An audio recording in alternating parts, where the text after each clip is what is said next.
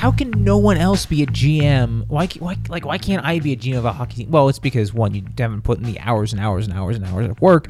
Two, you didn't play hockey, or you didn't play hockey at a high enough level where you qualify the for the club. name. Yeah, you don't, you don't qualify for the club. Um, it, you know, it's one of those things. There's a lot of weird luck that it's just bizarre that people who are just clearly unqualified for something are allowed to do it just because they they did another related activity for long enough to qualify. So what is Dave Nonis doing right now? He's in. Um, When isn't is he in Stan- San he- The Leafs right now. What, do we know how well? I mean, how well do you think they're run? I mean, when you consider that the trade they made. I think that they were doing a just fine job until the Kessel trade, and then I kind of don't know what's going on. So I would be fine with putting them. Oh, in the middle. really. I guess I don't know. I put them behind the Blue Jackets. I'll tell you that. Would you? Yeah. At least when the Blue Jackets traded their superstar player, they got NHL players. And, some of them they didn't have I- to. did they? Did Blue Jackets have to retain The- salary on Rick Nash? um, Nope. They also didn't get a lottery protected pick back for that. So dumb.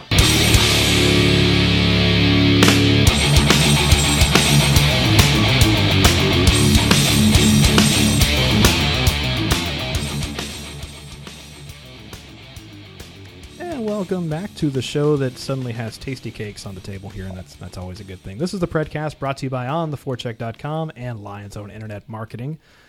With me as always, Chris Link, John Garcia. Gentlemen, I do apologize. It's been a while, but how's your summer going? It was a long, boring uh, month of August, and then a long, boring month of September, mainly because we didn't record. But that's okay because we were saving up all of our hockey commentary goodness and and all of the the newly embraced hot takes that we're expressing through mythical reptiles, and and we're just gonna push it out into the world. I can't really say that my summer's been any different because I watched a Washington sports team collapse epically. So pretty much about the same since last time you guys saw me. That's my yearly experience. I got to watch. I got to watch um, multiple Philadelphia teams collapse in multi- multiple times. I mean, because soccer, you obviously have cups and things that go on. I got to watch my team bail out of the playoffs and then just die in a, in the cup final for the second year running. Only MLS team in existence to go to be 0 2 in a U.S. Open Cup final. Whoa. At least you got that to hang your hat on.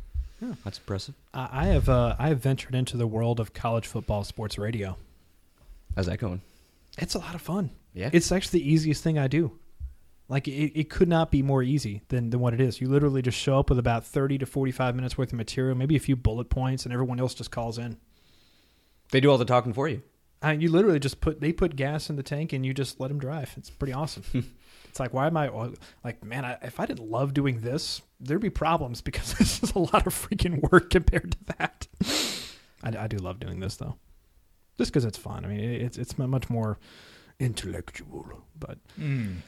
You say this. I was gonna say that's a very strong. the team may not be the word. always intellectual and make intellectual decisions like, hey, let's make curtains not match the drapes and, and let's put a gold helmet on. But you know, whatever. Before we get to the gold helmet, I will say we we are highly intelligent relative.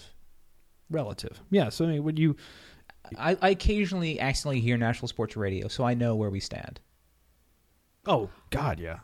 I distance myself from all Nashville sports radio, so As someone, I don't even worry about as it. someone in in the business, kind of. Yeah, I can I can say that though. Though Well, now I- that I've I've been I've assisted coached uh, our friend uh, Charlie for a few games, I feel much closer to you. Oh, good. Well, I can also tell that we're intelligent because of these uh, tasty cakes. Are we are we Right jiggling here. the packaging? We can jiggle the package. We'll do it now to get it out of the way, or else Okay. I'm going to want to do it. For the Death rest of the stares from. Dan. Death stares from Dan. I feel better. I feel so good right now. I'm not gonna not gonna describe to you guys how I ate it on the way here. Uh, preseason. I mean, uh, the way I view it is every game finishes with the same final score. Predators, it's preseason. You know, whoever they're playing, it's preseason. Like I said before, it's preseason where their line combos are made up and the goals don't matter. Pretty much. Um, so we'll just uh, dive into the meat and potatoes of it. Uh, who looked good? I, I think we could all probably say Arvidsson looked pretty damn good. Probably one of the best skaters on the ice, I think. Uh, I mean, he was, he's been one of the leading players in Milwaukee for a couple years now. At least last year, hundred percent, one of their best players. And so it's it's not a huge surprise, but at the same time, he sort of flies under the radar like a lot of Predators prospects. Just sort of under the radar until they they, they get called up. Especially coming into this year when we were talking about Fiala, we were talking about Moses. We Arvidsson was in that conversation, but I don't think that he was, you know, on top of that. There were guys ahead of him who we were thinking were going to outpace him somehow, and he blew them out of the water, which is getting a little bit ahead of ourselves. But uh, I thought that Ryan Ellis also looked good in the games that I went to.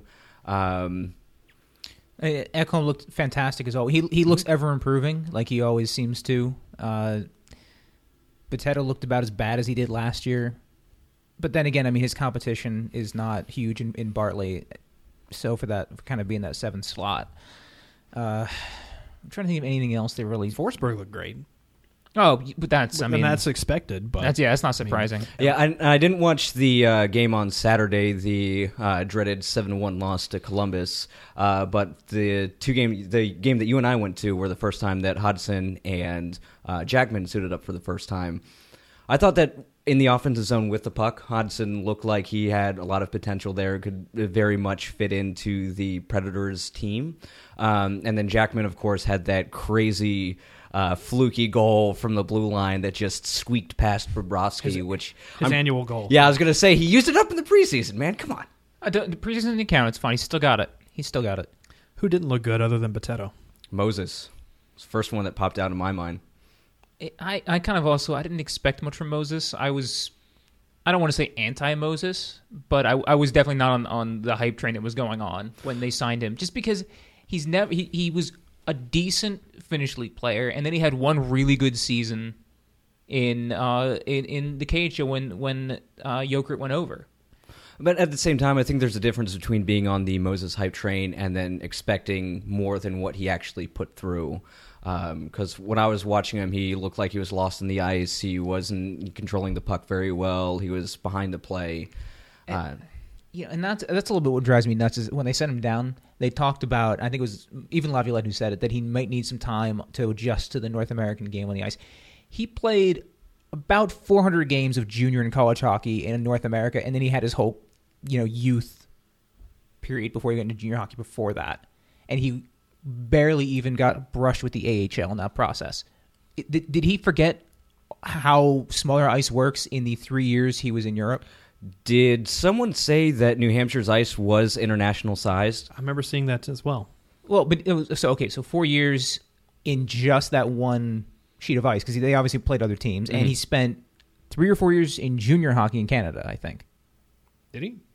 Or he was in some kind of junior. I thought he was NA, uh, NCAA. Yeah, He did play. He did play four years of NCAA. Okay. but he played junior hockey before Well, that. he probably played developmental hockey, which is on a you know a same size rink, but um, But I think he. I, I don't buy the excuse that he played hundreds of games in North America that he just doesn't get how the smaller ice works. The fact is, he went over into Europe where a guy of his size with his skill set can succeed more easily than he can in a any tighter NHL game. But at the same time, I think that there is a little bit of truth with adjusting back into the smaller size ice, especially when you're going from the KHL to the NHL. Um, whether that's going to actually translate to him being a 20 goal scorer, 15 goal scorer, good third line option in the NHL remains to be seen, frankly, or even if he gets a call up from there remains to be seen. Um, but me personally, I was expecting a little bit more than what I saw from him uh, in the preseason. And again, I saw him only just a couple of times, and what I saw I didn't like. And then uh, Fiala was another one I think that's in the back of everyone's mind, saying that man, we were expecting a lot more from him, and he just didn't deliver. But I, I agree with his with the move they did with him. Oh, I'm not saying that. time. I'm Yeah. not saying that it was a It was the, the good- wrong was- move. But you look at this time last year when we were even talking about, hey, this guy had a really good training camp. He's only 18 years old. Does he have a spot on the roster? And in this one, after the first couple of preseason games, it was, yeah, Milwaukee top line minutes, no problem. That's cool. We'll see you next. uh, Steve Moses, real quick, he played his college hockey at New Hampshire. Did not. He was actually drafted by the Moncton Wildcats. Never played for them. He opted to go to college hockey instead. Yeah, he played. It was junior. It was a U.S. junior team. Yeah, the U.S. Junior Yeah. Um, and then plays three years in Jokerit uh, in three different leagues. He played in the um, well, it is- Jokerit should be the, Jokerit the Finnish two. league and Mhm. the Well, and that's the right. KHL. Finnish, that's right. Finland re- renamed their leagues. That was that was right. Uh, okay, so It's Steve Moses- appeal. I got you. on Oh that. wait, they might have also recorded some games underneath the um because if he was in because That's he just should have some CHL games on there too because since he was in, I think Jokerit was in uh, the Champions Hockey League last season so he should have had some games logged under there as well.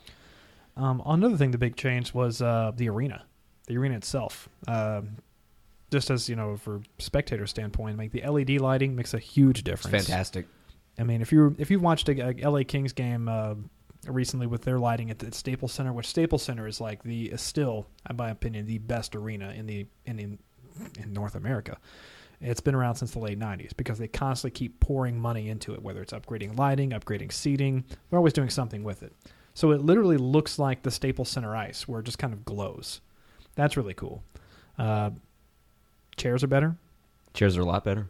I, I didn't do any sitting up in the uh, 300s this preseason. I was only uh, in the lower bowl, but it was much more comfortable, much more spacious. I think Cup the- holders. The upper bowl is next season, Next next, season. off season, right? Mhm. Yeah, So you got a little ways to go on that one. that's a big that's a big thing to do. Yeah, Mhm. seat refresh. I mean, I don't, it take it's taken the Miami Dolphins, uh, who own the stadium, you know, out, out out there in Miami Gardens. They're just now doing a seat refresh. The seat, the building's been open since the late '80s.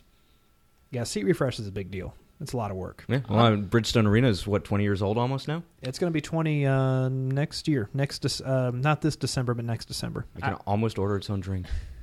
I was excited that they uh, the Predators didn't just try to sell the seats as well, the old ones. I would have bought one. Uh, well, so many teams they just like they they dismantling. They just sell everything off. Vials of water, pieces of brick that fell when they were moving things. Yeah, I totally would have bought one of those. Just I- it wouldn't have been one of the crummy lower bowl seats that are like you know flimsy, like you could mount on outside and it would just fall apart. But would- like the club level seats or like the box seats. hmm I would have bought one of those. Um, concessions upgraded, but we didn't have a great experience with that, so we're just going to bypass that. Uh, okay. Um, so the final roster, we looks like we've got what we what we're going to be uh, bringing into the season with.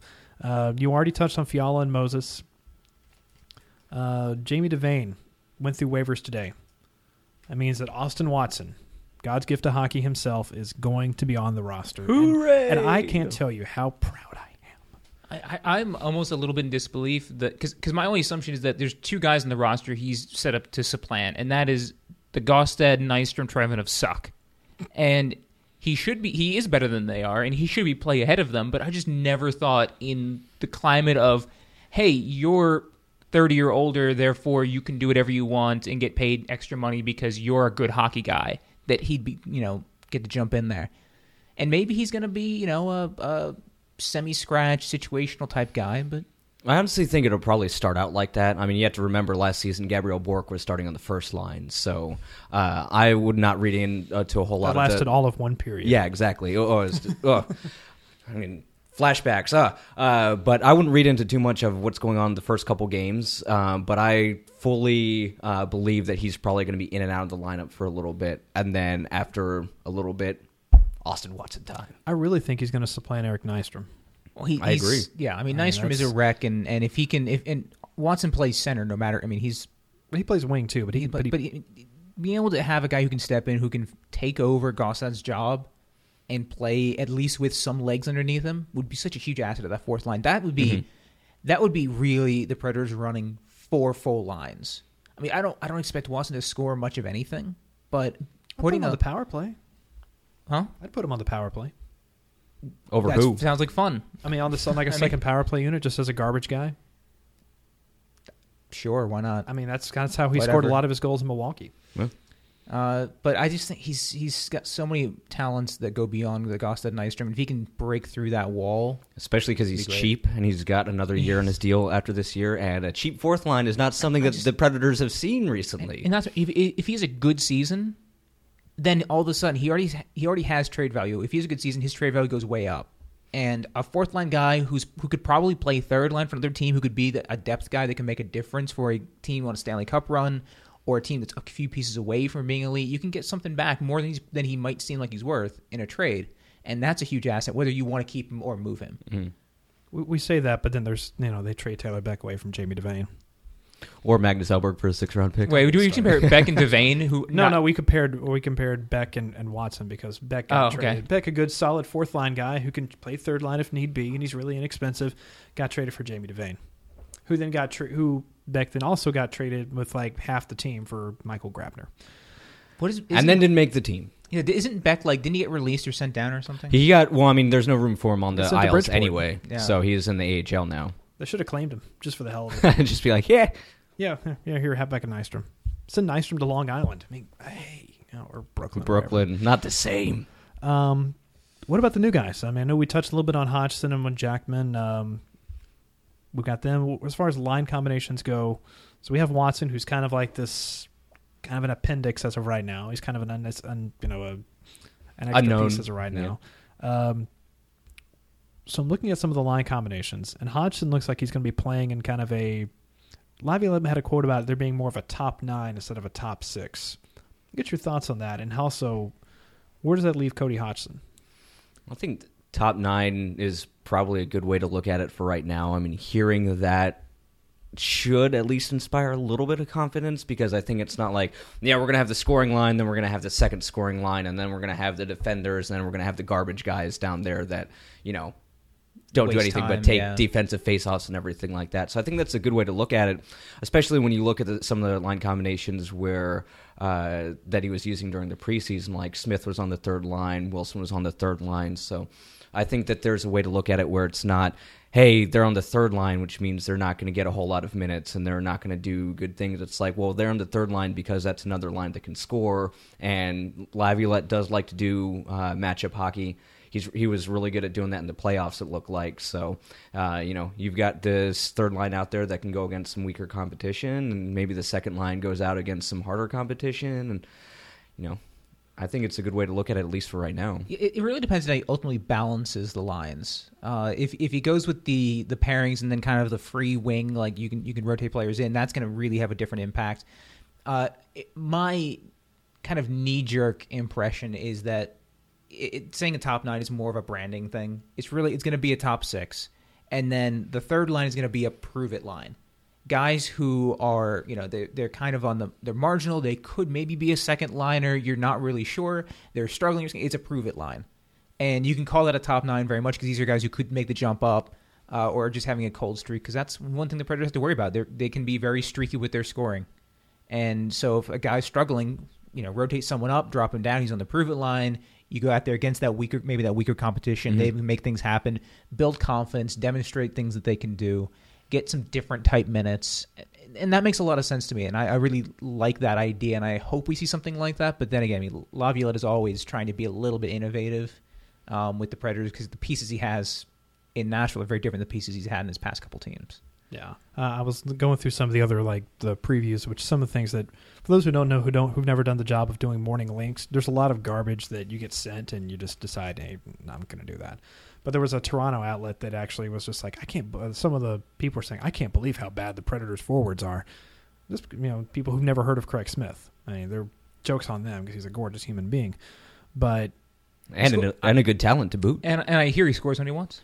yeah, he, he scores when he wants. He, you know, he gets he's what like 20, 25 goals a year. That's you know, that's not bad for anything. That's not nothing. It, it, I would argue in the modern NHL, in the game we're seeing where goal scoring is going down across the board, a guy who can score 25 goals consistently in that environment is a huge asset. on a mm-hmm. second line.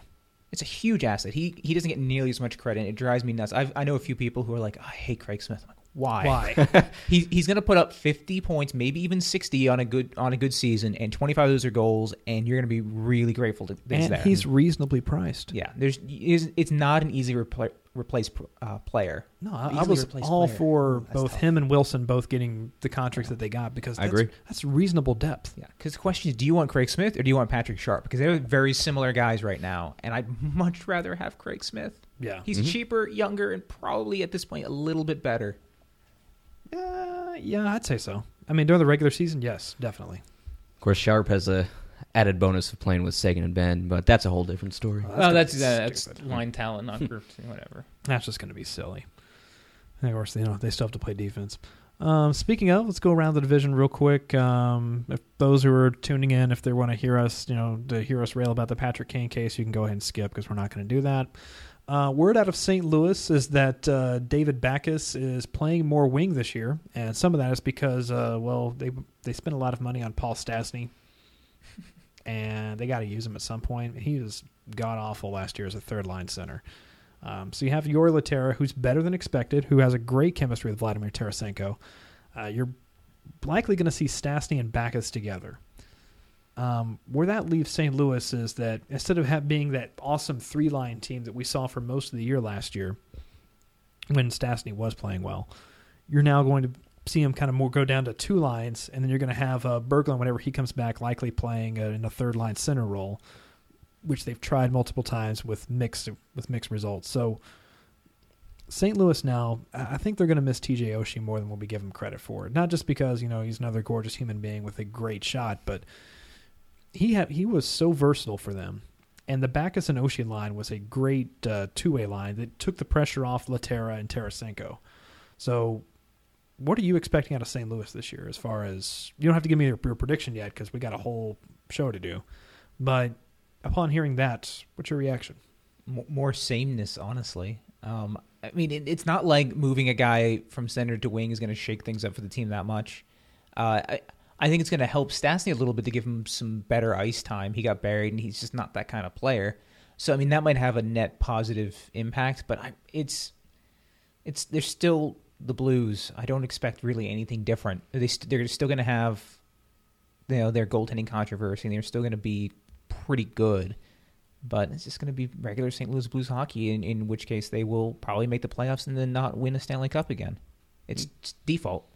I don't think I've got anything to add to that, unfortunately. I mean, How much? ditto. How much does Brian Elliott probably hate Ken Hitchcock? For what? Keeping him there or not letting him do what he wants to Uh, do? for not riding with him, the guy who got the guy who made the All Star team, the guy who had a very good season, to go with Jake Allen in the playoffs. He was so mad he just drove around St. Louis and bought up all the barbecue and pizza he could find and just hit it. I think a lot of people are mad that Ken Hitchcock's still in St. Louis right now. Yeah, I'm not. well, as as a uh, fan of a rival team, I could see that. I'm not. I'm not upset about that at all. Um, a little bit further north, uh, Thomas Vanek went on record and and essentially, I mean, if you read between the lines, criticized the makeup of his own team by by talking about the center depth for the Minnesota Wild. Uh, which Minnesota, if you looked, I mean, it's a very similar roster to Nashville when you look at uh, the fact that they've got all this, they got plenty of talent on the wings, and your centers are Mikko Koivu and Mikael Granlund and yeah, Erik Haula. Yeah, that's that's not exactly uh, awe-inspiring And, there. and it's also Mikko Koivu, who is uh, definitely getting up there. He's getting up there. He's still a very good defensive. You know, my essentially he's finished Mike Fisher in a lot of ways. Paid a little bit more. Pay actually paid a lot more. So does Vanek have a point here? And but number one, who is he to talk because he's got a stupid contract that he didn't live up to last If year. Vanek wants to criticize the makeup of his team, maybe he should learn how to shoot the puck a little bit better. Uh, I can't remember if it was in the a Nashville game or if it was just another one of the uh, wild games that I got stuck watching sometime last season. But he had a puck right in the slot and he was all alone.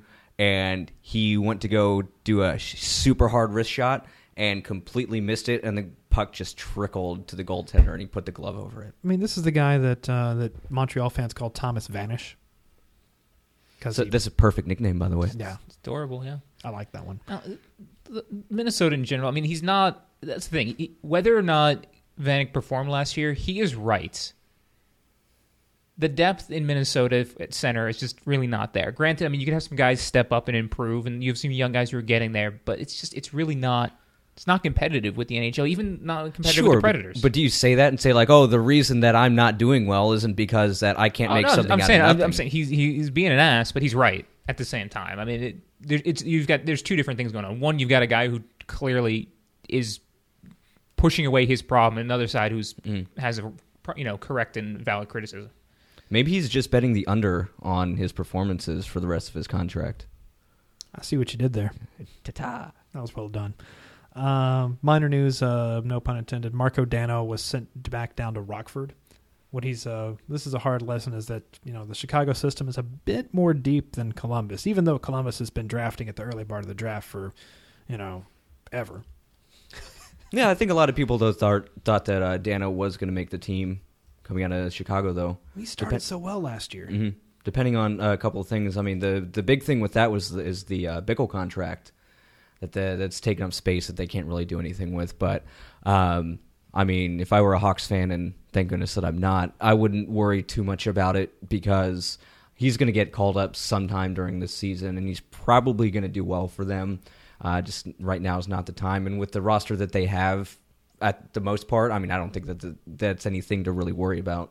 The fact that no one claimed Bryan Bickell is, I mean, I'm, a, I'm a little bit surprised. Well, did you see? Uh, I'm I, not. know, I know this contract's stupid, but there's a lot of stupid teams out there. Uh, I don't know. I think seeing the waivers the past couple of days, I mean, you're seeing McDonald go through, you're seeing Scrivens go through, you're seeing all of these guys. McDonald, are you? sup- Uh, what, what are you going to say about McDonald? That terrible contract. And the terrible player attached to it, right? Yeah, They're both exactly. terrible. Okay, just making sure Yeah, we're, no. we're, we're uniform acknowledging that McDonald's terrible. We're on the same page there. Fantastic. But but uh, here was a guy go, kind of segueing a little bit to uh, Andy McDonald going over there who was uh, just a couple years ago. It's like, oh, he's this great presence worth five million dollars, and he blocks shots, and he's so good for Joining us leadership. now on the Predcast Yada, is Paul yada, Holmgren. yada. And then look what happened. Everybody said that that was a bad deal. And you're looking at all these waiver uh, uh, claims that are all the players that are going through waivers, and it's like a who's who of bad contracts from the past like three or four years. So I think G- GMs are starting to realize that, oh man, we made some mistakes. Here we go. Uh oh. So that's what I wasn't at all surprised to see Bryan Bickell clear waivers. Like, No, I, if if his contract was even even a million dollars, maybe ideally like one point five million dollars less, people would be lining up to grab him because he's a fine hockey player. He's he's a third line. He's a flex Guy. guy. You can move him up to the second line Yeah. in the playoffs. You know, if you don't want to, you know, have a little bit more Yeah, size. he's a third line guy. He's just on a stupid contract. It's sort of like if, if the Predators waived Gaustad. No, actually, it's Nystrom. it's- or Nystrom, either of them. Yeah. Yeah. Granted, Bickell has more utility than either of those guys do right now, but whatever. I don't know. Yeah, at least Bickell can skate a little bit. I don't know if he can chew his own food, but he can at least skate. Isn't that what Carcillo is typically for? They just punch him in the face till his, the food's mushed up. Hey, Austin Watson doesn't have any teeth. Bless his heart. Two years ago, I'm interviewing him at prospect camp, and he still had like he had a couple, and he had one that was chipped, and then we see him now, and they're just this is gone. Maybe just had him taken out. I don't know. Maybe maybe he's just Yeah, going, by a vulcanized rubber disc. It's not an approved dental procedure, John. Yeah, you, you got to do what you got to do. in Canada that is dentistry. I don't know what you're talking about. Um, you know what? Since we're we're doing pretty good on time, um, as part of our challenge for this week, we're going to be. Uh, you know what? No, first we do that. Let's let's go around the league a little bit here. A little bit of news today came out involving uh, Zack Kassian in a car accident. Montreal Canadiens come out and say that he was quote reckless, and he's going to be suspended without pay and only allowed to uh, rejoin the team after administrators clear him. So, what, what's your take on that? Um, I get the idea that he was probably being an idiot behind the wheel of a vehicle. Um, Well, he was the passenger in the vehicle from the report that I saw. I thought. we see that. Um, I mean, we've seen athletes be suspended before for automobile accidents. Um, there, was, there was a Chicago Bulls player that uh, his career ended due to a motorcycle accident, and they didn't really have to pay him much for that. I mean, I know they had he had insurance, but that's a big deal. It's been a rough summer as far as player conduct goes. Not Yeah. to go down that not to go down that road, but Yeah, I, I haven't seen a whole lot of information from the Zack Kassian deal, uh, other than that he's getting suspended without pay due to this incident, this auto collision. I I think we could just sum it up very neatly by saying it, if it wasn't acknowledged and generally known before, now it's pretty obvious that there's some notable substance abuse issues in the NHL. Not just people in painkillers, but all sorts of drugs and alcohol and stuff. It's it's true in a lot of sports, but the NHL has been a little bit upfront, being like it's it is a problem, but we're not really worried about A it. bit more reactive than proactive type of thing. Yeah, it'll go away in time. Just Mhm. just just wait. I mean, It's an in thing now. It'll be an what? out thing later. It's cyclical. Cocaine is cyclical, like a lot of things in life. It'll it'll be it's here and then it's gone. Nothing to worry about. Dateline uh, Montreal Gazette, the uh, Canadiens winger was involved in a traffic accident, suffered, quote, minor injuries, had two fractures, including his foot and his nose. A 20 year old woman was driving the truck, which ran into a tree. That's really about it, really. Uh, Kassian was all bloodied up and stuff. He was in a daze, said Steve, a resident on the street. Thanks, Steve. Thank you, Steve. So, all right. Well, apparently, well, that makes me feel a little better than he wasn't the driver, but still. Well, there must have been something. There has to be something. There was uh, the reason something we're not privy to that that required some pretty stern discipline. Mhm. Bergevin, Marc Bergevin had a press conference today without a suit jacket on, with the collar undone. And he said he was super disappointed at him, to Yeah. paraphrase. I don't know. He, they must know something that we don't know yet.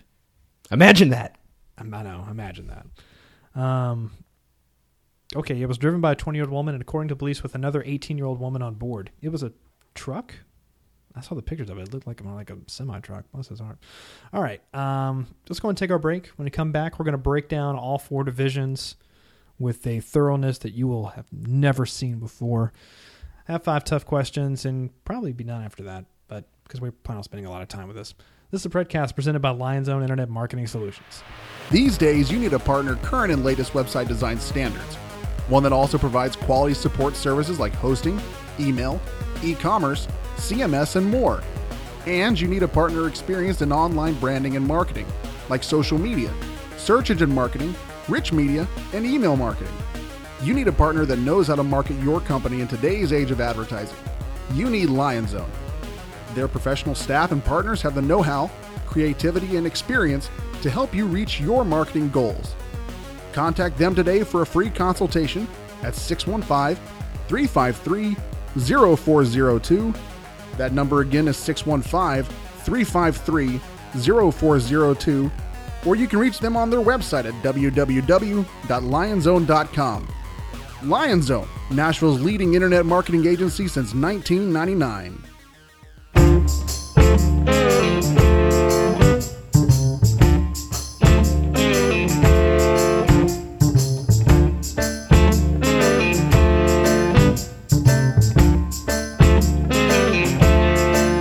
Love affairs come and go. How you get to happily ever after, I don't know.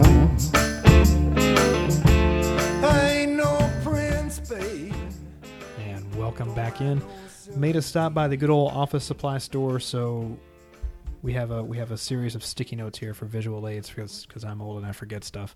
All right, so we're going to break down each division. Something we had a lot of fun with last year, and we totally held it over everybody's head during the entire course of the year. So it'll only be befitting for us to do it again. So um, divisional previews. We're going to go from the bottom to the top. We're going to start with everyone's favorite comp, everyone's absolute favorite conference when it comes to just like just shot and fried, the Metro.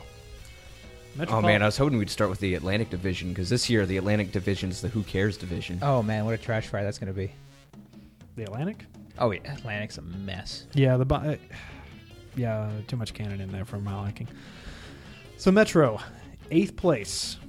Start with you, Link. What we got? Uh, You pointed at me. Metro for eighth place. I'm going to go with the New Jersey Devils. And uh, biggest reason why? One reason. Well, they were surprisingly bad last year, and they've only gotten and somehow managed to be surprisingly worse going into this season. So I, I don't see how they can move up, and they look inclined to move down. And I, I don't see how a passable.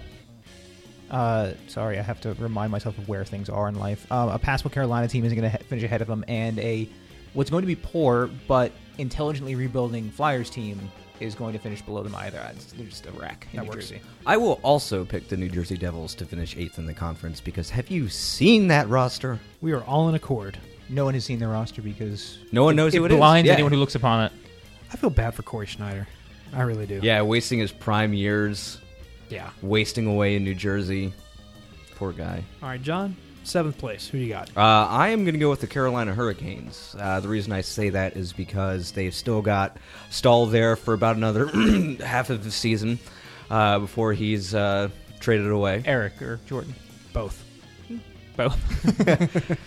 Uh, Eric's going to be easier to move than Jordan, and one of them's not overrated. Oh no, uh, their decor is also a little bit better um, than a lot of people give them credit for. It's still not in a good shape, but I think that they're going to at least be better than the New Jersey Devils. And signed Eddie Lack to a two-year extension today, or over the weekend. And he's a good goaltender. yeah, I mean, that's actually the reason why I would put Carolina also in that spot. Is you know they're they're pulling themselves together as an organization, and if they let Lack take over for the never terribly good Cam Ward, then the team will instantly be better because they won't be playing Cam Ward. Mhm. Huge bonus there. I'm going with the Philadelphia Flyers for number seven. for number seven. just because I don't I don't trust Philadelphia, and I think Carolina is at least going to start off somewhat strong because I, I, I like their forward depth. I really do. Uh, I know Philadelphia's got decent forward depth too, but they also have Steve Mason. I just don't trust Steve Mason. I know he's a decent goaltender, but it's fun. It fits my character to say I don't trust Steve Mason. But again, we, as we were just talking about, they got better by subtraction. By Yeah. getting rid of MacDonald. Well, I mean, I could I could write a short essay on why the Flyers are, are far better. They're not going to be a good team this year, but why the organization's far better than gives you credit for. But it's already been posted over at Broad Street Hockey today. A fantastic piece on that whole. On, Hi, uh, Travis. Hextall. I also think that their one-two punch with Drew and uh, uh, Voracek. Voracek, name escaped me for a second. Yeah, I think that they're going to score themselves uh, out of contention for eighth and seventh. So I don't think that they're going to be very good, but I don't think that they're going to be stellar. I think they're going to be in that gross middle, that dreaded middle in the NHL. That sounds great. Six. Yeah, What do it's you me got? the Flyers in sixth. Um, I mean, they're built to develop youth in uh, Lehigh Valley. That's what they're going to do this year. They're going. They've got a unbelievable stable of de- of defensemen who are going to be playing Lehigh this year.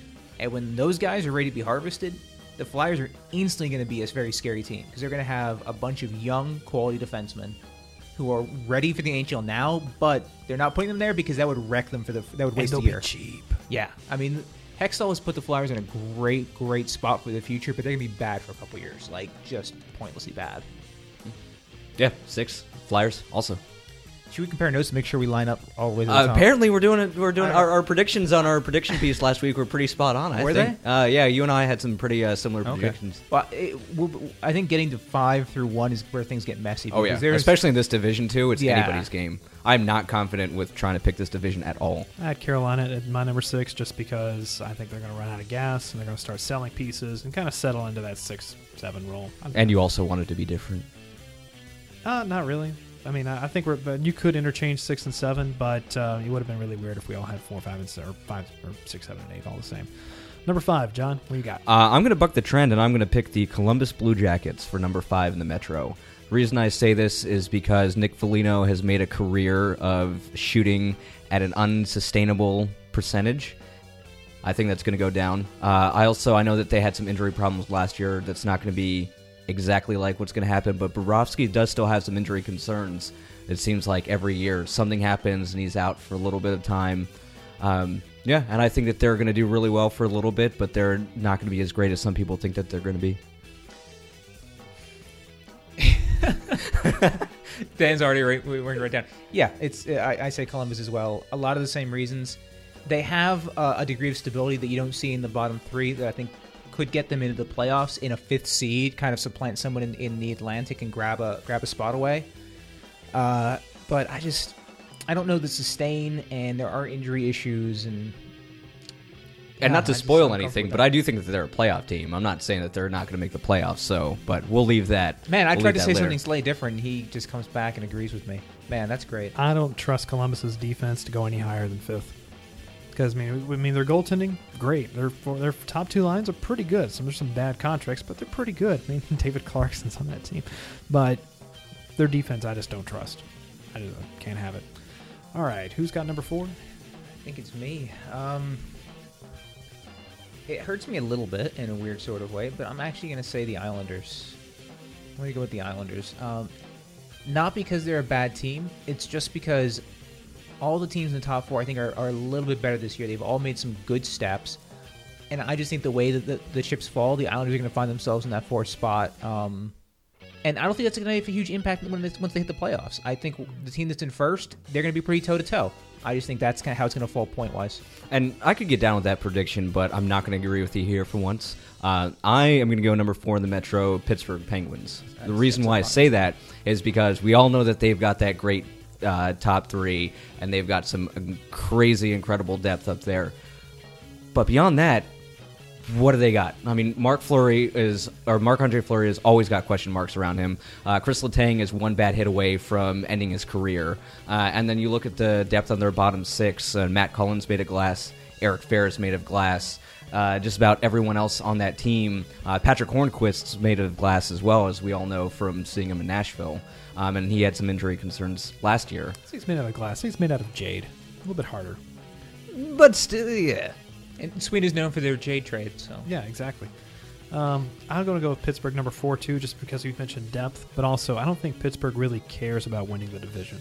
I think they're if they're if someone's on on the fringe of being hurt, I think they'll sit them out.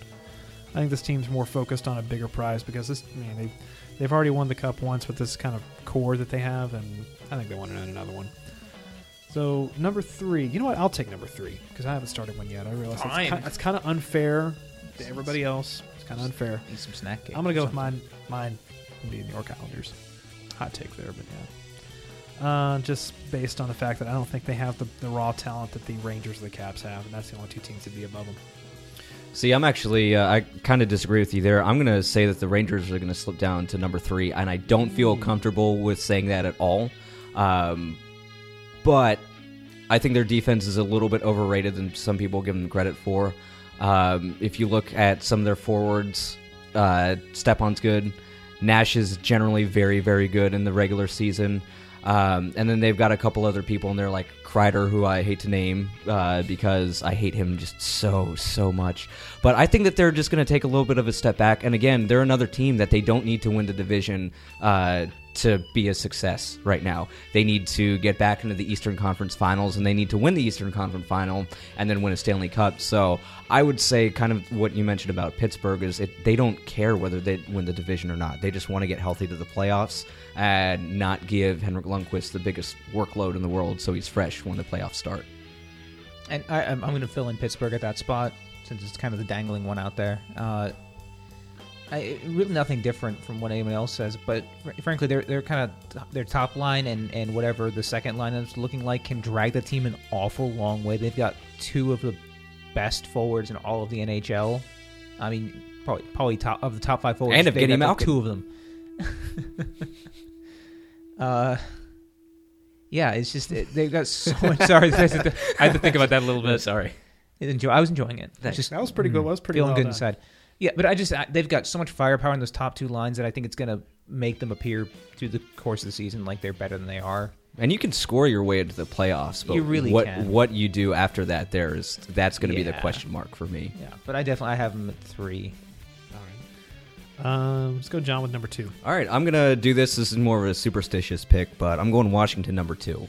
Uh, I think that they've got all the tools there to win the Metro, uh, but they were very, very healthy last year and didn't have any injury concerns. Uh, this year, they're going to be starting at least for the first four games, maybe possibly longer, without Nicklas Backstrom. Uh, they might start without Brooks Orpik, uh, and then from there, you never know what their what injuries they're going to do. Um, and if they have any injuries, especially on the back end, they're going to be in rough shape. Uh, so I could see them contending for the spot, but ultimately, I see them coming in second. I have the Rangers in second. Just because. Just 'cause? Just because Yeah, they're in just 'cause. second. I don't think they're the number one team, and and that only is the only spot left. They're not number one. They're not number three. Yeah, They're number two. They're number two. I have- Truer words have never been spoken. The Rangers are number two. They won the cup in '94. Uh, I'm gonna take Ranger. I'm gonna take uh, the Caps in, at number two, just because. Uh, I mean, uh, you, you mentioned about the injury bug. If something happens to Holtby, they're in trouble. Uh, I wouldn't say they're in trouble because Philipp Grubauer is better than people give him credit for, and people haven't seen a whole lot of him. Um, but overall statement agreed with. Yeah. Um, that and I just I feel like the Barry Trotz does tend to wear his own teams down. I, I really do. I feel like that we're talking about it just knowing. I know that Nashville and Washington are completely different animals, but when you're starting goaltender's taking an IV in order to be able to play in a playoff series, you know I know that's more common than people like to admit. But when it was just like a an everyday thing for Pekka Rinne towards the end of the season that one year, yeah, I'm a little bit worried there. Plus, Holtby's really good. Yeah, And he's a lot younger than Pekka Rinne is, too. but they're going to overplay him. That's my that's my worry. They're going to overplay Holtby. So Yeah, but I still I, I think uh, it's it's Trotz's year. I think he finally gets his um he finally gets his his title. A title, any title, like Yeah. anything. some banner, yeah. Um, Well, that would leave out. Uh, you would go with the Caps as your division winner. Yeah, I'm going to stick with that. Um, I, I think it was on the website. I'm going to have to stick with it. I think. Yeah, I I'm also sticking with the Islanders that I put on the website. The reason I say that is because they've got a great set of forwards. They really do. I mean, you look at Tavares, who's my pick for the MVP again this year. I thought that he was in the discussion last year, but of course, Price went superhuman. Uh, if they have Okposo for longer than they did last year, I think that's a good thing. And then you you look at the guys that they've got Strome, Anders Lee is pretty amazing over there. Um, and then you look at their the top two on their D with uh, Leddy and Boychuk. Uh, the question that I have is in goal. You know, uh, Halak's not going to start the season, and then he's he goes from very good to very streaky. Uh, but I think that they're going to score enough goals uh, to get themselves in first in the Metro this year. And honestly, that's the team I'd really love to see in first. Well, Uh, hey, well, let's not say things that we can't take back, okay? Yeah, I'd, I'd, I'd like to see him up there. Uh, as, as far as the teams that are actually playoff worthy in the Metro. Yeah. Obviously, yeah, otherwise I'd be a little more biased. But I'd like to finally see the franchise be successful. I wish they could have been a little bit more successful when they moved to Brooklyn. But, you know, You know, we'll, we'll see how that goes. with their spectacularly terrible black jerseys. I don't mind those. I may be a bad person, but I do not mind the black jerseys. It's I know that it- it's it's definitely like a, a Pacific Division thing. Well, know, when you but- compare them to the last couple of third jerseys that the Islanders have had, they Yeah. look spectacular. Just think somebody somebody got paid a bunch of money to like take the paint bucket in Photoshop and click black and then click fill. on the Stadium Series jersey. and and just it's like there's your Brooklyn jersey. It's black with black and more black. That's your uniform. You get black and that's it. And everyone's like, a few people are like, "Hey, it's not bad." it's simple. it's- it it's- looks like a hockey jersey. It's it, it's uh, there and it looks terrible. It's just the stripes don't make any sense. I mean, I, oh, four Stanley Cups. Well, you now you now you've like branded yourself on one of the main because before the stripes were a little bit hidden, a little bit. Now they're like, there's four stripes. It's the only element on, on the entire socks jersey. too. They got them on the only socks. element in the jersey, and it's like, so what if you want a fifth? Then you need new jerseys. Okay, I think they'll fight that kicking and screaming. Let me tell you. But it's just it's stupid from a design. It's it's like almost like the fetus from a design point of view, in my opinion. Fair enough. Atlantic Division. Um, No one cares, but let's do it. pretty much. I'm gonna start this one off because I'm gonna go Buffalo, bottom of the division. Can we just raise a hand if if you don't think it's Buffalo, raise your hand. There we go. We got we got something to talk about. John raised his hand. Yeah, I'm saying the Maple Leafs because I think that uh, Buffalo's going to at least be a little bit better this year. Again, very very low bar. I mean, if this is a limbo, this you could just like walk under it or jump over it. I guess would be the opposite way. That'd be Step difficult across to do. it. That'd be Yeah. a high bar if you're High jumping bar, over it. yeah. So you don't want a high bar. No, you don't. You want it low, Yeah. so you can step across. So. Just so do a if you're little if hop. you're jumping, you need it low. If it's high, you- if you're going under, you need to have it. So let's high. go with that part, that metaphor. You're just gonna hop over it. Uh, no, I, I mean you look at the Maple Leafs roster, and their opening night roster is not gonna look that way come the trade deadline. Everybody's gone. Just you're out of here, everyone. And I don't think that they're gonna score a lot of goals. Uh, their goalies aren't gonna save a whole ton of shots. I just think that they're gonna be the worst team in the Atlantic Division. And then I put the Sabres above Yeah, them. you know, you're. I, John's probably right. He's actually talked me like if you want to record me down as Buffalo because I said it, that's fair. Whatever but John's actually convinced me. Okay, so you, you would go. I'm so, totally sold. On I've his got my logic. nuggets of wisdom every once yeah, in a while. that whole that the the Buffalo and then then or the Leafs and Buffalo. I actually Leafs I, Buffalo. I Yep. Mm-hmm. so buy that now. Uh, I I don't d- I don't doubt anything that you've said. I just think Matt, Mike Babcock is worth a few more wins than Dan Bylsma is. Where's the dragon? Where's the dragon? Bless that dragon. I don't know because Dan Bylsma is a competent coach and he's got a much better roster with him than the Maple Leafs do. Again, low bar, mm. Or a but high it's bar. there. There's a bar. yeah, You're either easily going over it or easily going under it. How did it's I'm going to stick to my guns because I've already written it. I've already put the sticky It's note in down. ink. The sticky note is down. But you you did yeah, just for the record, you did convince me. All right, so who's I number? thank you. Yeah, so number six. Have a uh, tasty cake. Yeah. number six. Uh, who wants to start with that one? I will start. This is going to be my hot take for the day. Uh, Boston Bruins, number six. I don't like anything that they did at all in this offseason. I think they got progressively worse. Uh, they still got some pieces there, but ultimately, there are better teams in the Atlantic Division than the Boston Bruins. Char is hurt to start the year on IR. Uh, Seidenberg's getting old. Again, they're going to overplay Tuukka Rask again this year. He's another one of those goaltenders that was playing close to 70 games. and they don't have the goaltending depth to back him up. That's not a bad pick. If, if that's a hot take, then then I'm jumping in the fire with you because I totally agree. I think they're a mess. It's probably a mild take, to be quite honest with you, but, you know. It's it it is a KFC's take on Nashville hot chicken degree take. Ooh. That's how mild it is. Yeah, okay. I was torn between Boston and I was torn between Boston and Ottawa, at least because I'm I'm not terribly sure how good the Senators, how much they can, because they were they were dead in the water before they went on that stupid run with Hammond, hmm and Hammond's not going to be the goaltender next year. It's Craig Anderson. Craig Anderson's a better And goaltender. Hammond's injured to start the season, too. right. So, for the sake of being a bit of a contrarian, I am going to go Ottawa there. But I actually, I, I was looking at these because a lot of these I could flip flop back and forth, and I could agree with that. Where it's either Yeah. the Senators or the Bruins. I went the Senators just because they've got Karlsson, they've got Stone, they've got a couple of pieces there. Um, Anderson's not a bad goalie. No. He's not the greatest goalie.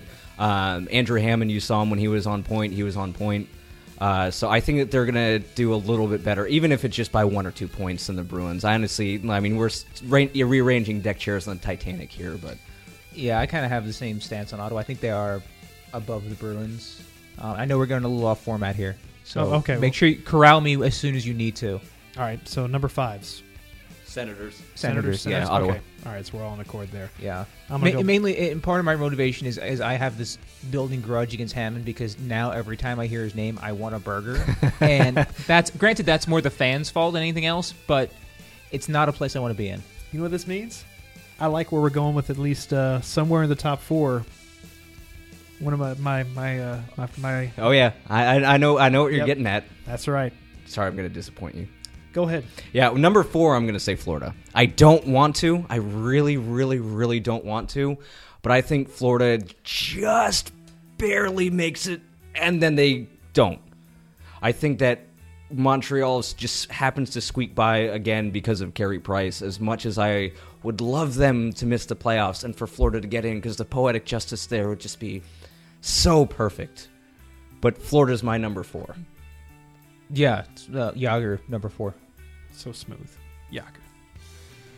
Yeah, we're we're all in accord. On I that mean, one. it, any team that's stacked to just be like neutral i- in the Atlantic this year has the recipe to make the playoffs, which is kind of sad, but Right, and I could totally see Florida making the playoffs if uh, Luongo has another good season. Ekblad, as we all know, is a defensive golden boy. It's actually he's a lot of fun to watch. And then, of course, Jagr, Barkov, Huberdeau, Bjugstad. Like the the pieces Branson. are there. Yeah, the only thing Florida needs is just two more years to bake kind of everything bake. So yeah. Unfortunately, when you haven't made the playoffs, what once in twenty years? Well, it's a little bit long, less than that, I think. I think it is less than that. But Maybe I it's they haven't won a playoff series won a since 20 series years. That's it. a long time. But you don't really have the time for that. I mean, they the team needs it to happen now, and I could totally see it happening this season. But in my gut is since I want it so bad to happen that it's not going to because my life is a constant disappointment. You know what my glorious perfect future looks like? It would be the Florida Panthers lifting the cup in Chicago.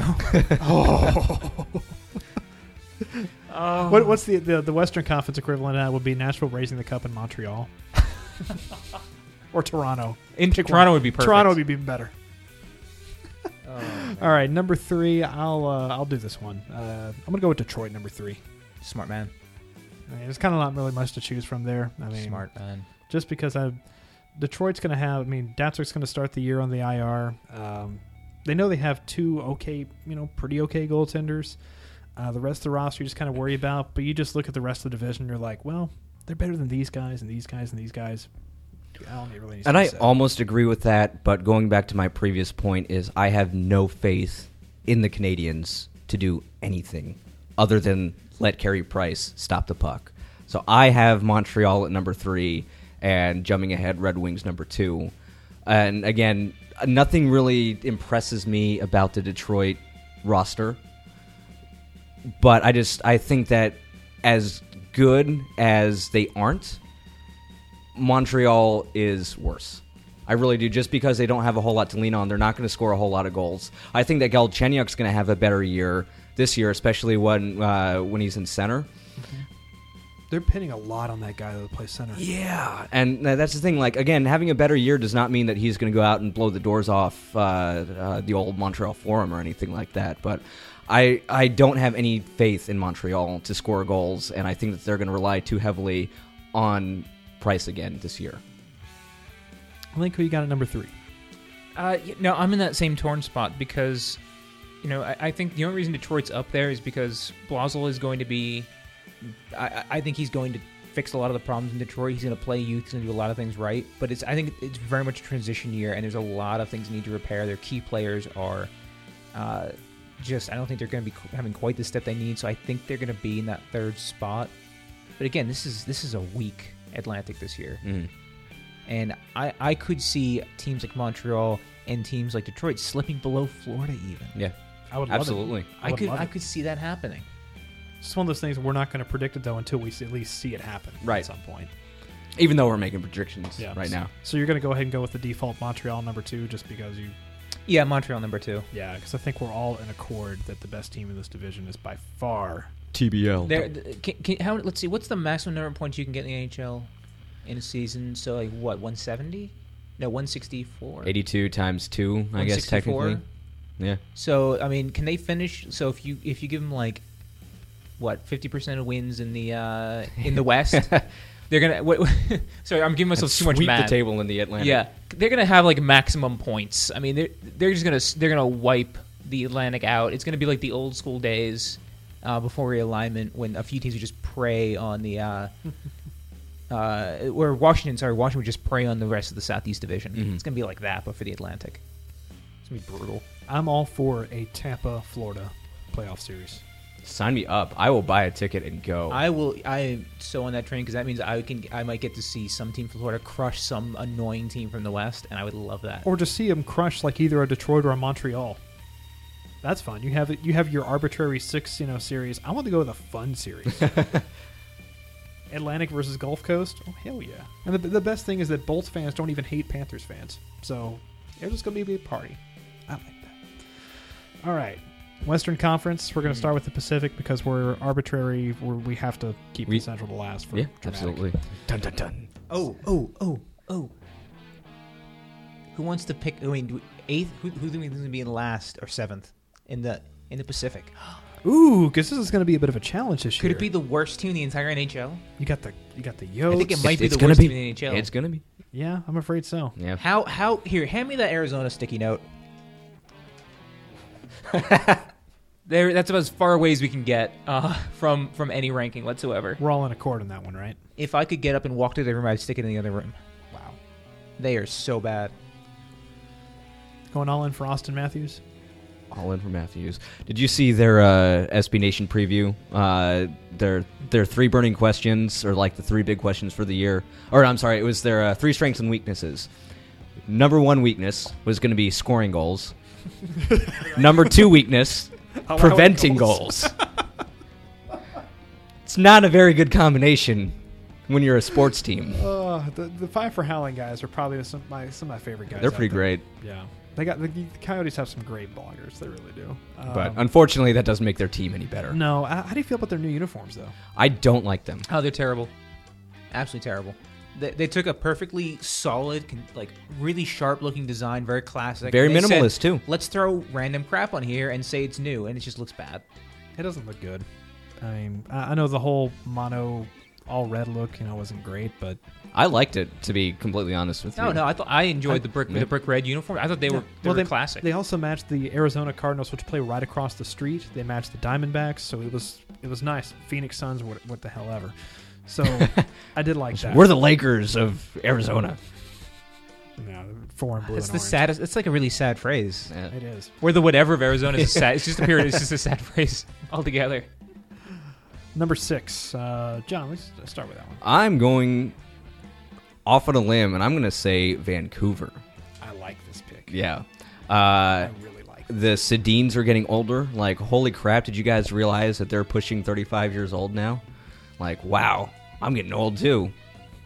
Um, yeah, I don't. I, Ryan is also getting up there in age. Uh, you look at their forward core. I love Radim Vrbata, but I mean, he's not a He's also superstar. getting older. He's also getting older. He's not a superstar player.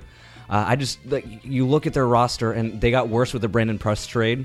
Uh, I guess right now, you know, getting rid of Zack Kassian is probably a okay thing for them, but I just don't see anything about this roster that I like, and I think they overachieved last year, and I think that they're going to miss the playoffs by a wide margin again this year. Yeah, I think they're. I think I think Vancouver's a good pick. Uh, if for no other reason, then you look at the rest of the Pacific. It's not as strong as it used to be, but some of the traditionally weak teams have been making steady improvements, whereas Vancouver's done nothing but get a little bit worse year over year. They're not a Uh, good drafting they team. they missed their window. Uh, You know, to, to John's point, since they're getting old, the weaker twin's going to be absorbed by the stronger twin any day now, and try to eke a few more years of skill out. Though no one knows which is the weaker one and the stronger one because it varies year to year. Uh, so that could that could go badly for Vancouver as well. Uh, but yeah, they're just not in a good position to be successful. you look at every other team in, in the Pacific Division, and even you can you can even do the same with the rest of the West. And you could say who is the who is the number one defenseman for all of these teams? For Vancouver, it's Chris Tanev. Yeah, that's why I'm putting Vancouver also at number number six. Link, you also got Vancouver at six. Yeah. Okay. What what is this? Agreeing all the time? We can't be doing this. Well, it's, it's, I think it's easy to agree in the bad teams. We start getting variation when we get to the top. Yeah, I'm going with Edmonton at number five, good pick. Y- y- yep. Yep. just because I, I don't. McDavid, McLellan I made mean, made some things. They're not some going. things happen. Cam Talbot's not a you know bad goaltender. He's pretty darn good, but you know this is his first year as a starter. You're going to see some bumps there. Defense is still a little bit shaky. Um, I think they still have a lot of just really good parts, and they don't know quite know how they fit in together. Like uh, Leon Draisaitl is going to start playing wing. Why? Why? Why would you do that? But okay. Um, so yeah, we're all in accord on that one. Yep. Edmonton. Anyone, can you any of you give me a reason why you wouldn't put him any higher? defense, The defense, yeah, goaltending. defense and goaltending. And that's that's They're still. I mean, McDavid's still young. They still got. I mean, when you throw your players in at 18, not talking about McDavid specifically, but talking about like Eberle, Hall, Nugent Hopkins. Um, yak. yeah, there there's still there's still a lot of growing that that team has to do. That list of players is so and I ridiculous. yeah I don't think that they're going to be this year's iteration of the Flames by like hey we were still on pace for like another two years down the road to make the playoffs and we made it this year. I think that there's still a lot of question marks and they're going to be much better, but they're not going to make the playoffs. They're not going to be that much better, but they're not going to be in the cellar anymore. That leaves our top four with Anaheim, Calgary, San Jose, and the Kings. Oh, So- I don't know anything about this. Like this is no. going to be a lot of fun. Go go for it. Okay. 4th Mhm. Fourth, San Jose. Uh, it, just a matter of they're they've got a more complete team than the three beneath them, but they're still they're they're in that weird we're rebuilding but we're not rebuilding state, and they're gonna do well enough, and then they need to try to trade some of their old assets who are still talented at the trade deadline. Because if you I- don't trade them now, what if do they you- don't trade Thornton, mm-hmm. I don't know what they're trying to do. Would well, first of all, so they're they're in fourth. In your mind, are they a playoff team? Is it going to be five teams from the from the Central, and then Yeah, the Sharks yeah, are it's in just five going to teams miss from out? Central. Yeah. Okay, so let's say hypothetically that they're in playoff contention by uh, by the trade deadline. Still get rid of Thornton? You know, if they're smart, then they will. If they're if they're looking to actually be successful and to win a Stanley Cup, they would do that because if they make the playoffs, they're not going to win the Stanley Cup in all likelihood. They're they're going to be a distant. They're not going to be a favorite. They're going to be a distant shot because even like even if they got like a dream match, they got one of the weaker teams in the Atlantic. I still think the Atlantic is is slowly edging, or Atlantic in the East. The East is is you know it used to be West dominated, but it's starting to it's starting to balance out, and I and I think that the the challenge would be too much for them. I just it just seems like a waste, and probably in reality, if they're in the playoff contention, they won't trade anything. They'll do all the wrong. Things. Yeah, I mean it's it's Wilson, so come on. Uh, yeah. uh, Well, that's what almost anyone would do if they're in a playoff position. Not going to Yeah. trade away their assets, but to build their franchise and do the right thing, they would. They absolutely should, but they won't. So I went over and over and over this pick for so long, and I'm still not confident in it. But I'm going to go ahead and, and uh, I'm sorry, Calgary Flames, but I'm going to pick the Calgary Flames for fourth in the Pacific. Reason why I'm doing that is because they rode some crazy high percentages last year. I am kind of on that train. I know that they got Dougie Hamilton. I know that they're going to be a little bit better. But I still think that they're just going to take that one step back because look at their goaltending situation. I mean, Jonas Hiller's okay. It's okay. Yeah. I mean, I don't know. I I th- I just think, and again, I could totally see them again swapping. Like I'm I'm not at all confident in this pick at all. This is just my gut feeling that they're gonna go fall to fourth. But I'm going to throw a flag on you with this one. Okay. You have uh, you like San Jose's goaltending better than Calgary's. Yes. You like Martin Jones, who's I uh, well, I will. I'll say this. Okay, I I like San Jose's coaching a little bit better than I do Calgary's because you look at what Pete DeBoer did, getting New Jersey to the Stanley Cup Finals with a not. I don't want to say a similar roster, but you look at he had Kovalchuk, he had Parise, he had these good players there in his system. Um, and you look at San Jose's roster, they've got Pavelski, they've got Thornton, they've got all these people. Um, yeah, and again, Martin Jones is a big question mark, and I would absolutely uh, not be shocked at all if San Jose misses the playoffs by a, a wide margin. But this is just my gut, and I'm going with it. okay. Uh, let's see. I'm gonna go. Yeah, I had Calgary there, number two as well, or in part number um, four to four as well, which might that arbitrarily makes me San Jose with number three. Just, I think that they're better than Calgary, and I think that this team knows that the there's not a whole lot of sand left at the top half of the hourglass, and uh, I think it's gonna see a bit more desperation, knowing that they're just not entitled to automatically make the playoffs. That they're, you know, you can't just be like the LA Kings and coast into the playoffs. Yeah, and I think that'll be good for them this year too. Yeah. So I, I think they're going to see a bit more desperation with them. Um, and you know what? Yeah, let's say fine. Martin Jones. Let's say he has a good year. Why not? Uh, Stranger things have happened. Uh, Link. Who do you got? Number three. I have the Flames. I, I, I think the quality of their defense plus uh, competent goaltending from Jonas Hiller is going to get them a lot farther than people would expect. Uh, they might struggle a little bit in the goal scoring side of things, but I think that's what makes them a borderline because they're they're they're sort of like a, a, a Chris Mason back Nashville Predators team from a few years ago. And that's exactly why I had so much trouble making this pick because you look at what they what their roster was like at the end of last year, and they did all that stuff without Giordano. They did it, you know, riding some high percentages, and then they go in, they're getting Giordano back. Uh, I think Brodie's going to be out for uh, a little bit, right? little bit, yeah. uh, but not too terribly long. But then they bring in Hamilton and then, then Gaudreau, Monahan, uh, all these players. Uh, I guess uh, Bennett's going to be playing full time for them this year, um, unless they've decided differently. But you you look at all these players, and that yes, they absolutely could buck the trend and actually be a very good team this year. So I also don't bet against the Swiss. Never. we don't do that here. So that leaves the More two Swiss. teams in the valley for um, for number one and two. Um, just kind of looking around the room. I'm pretty sure we're all going to go Kings and then Ducks, right? well, actually, I had Kings number three. you got Kings number We, three. we Yeah. didn't do his number three. Yeah. We didn't do his number three. You sure? Yeah, We did not. I've got it on my little piece of paper really? right so you here. go the Sharks above the Kings? I'm going to the Sharks above the Kings. I could have swore you said the Sharks Oh. right above. I missed that. Yeah, everyone missed that. No, you asked me if if I thought that the Sharks were going to be better than the Flames, and technically two is above four. So I did answer you. Oh, that's where correctly. you got confused. Yeah, Okay. I'm sorry that you have to move all your sticky notes now, Dan. Um, Proceed.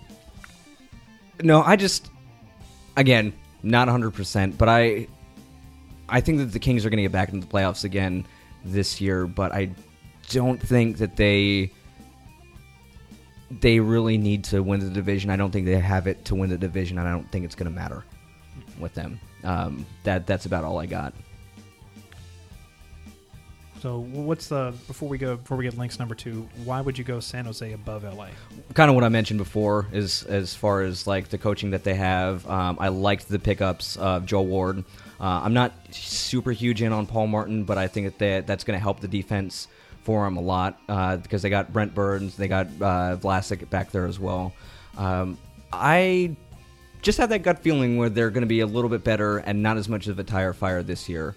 Uh, which I'm sorry, Sharks fans, that's your death knell. That means that you're going to miss the playoffs. No, that, no, it, it's going to be worse. They're going to have to play LA in a six-game series with games uh, game sixes in Los Angeles.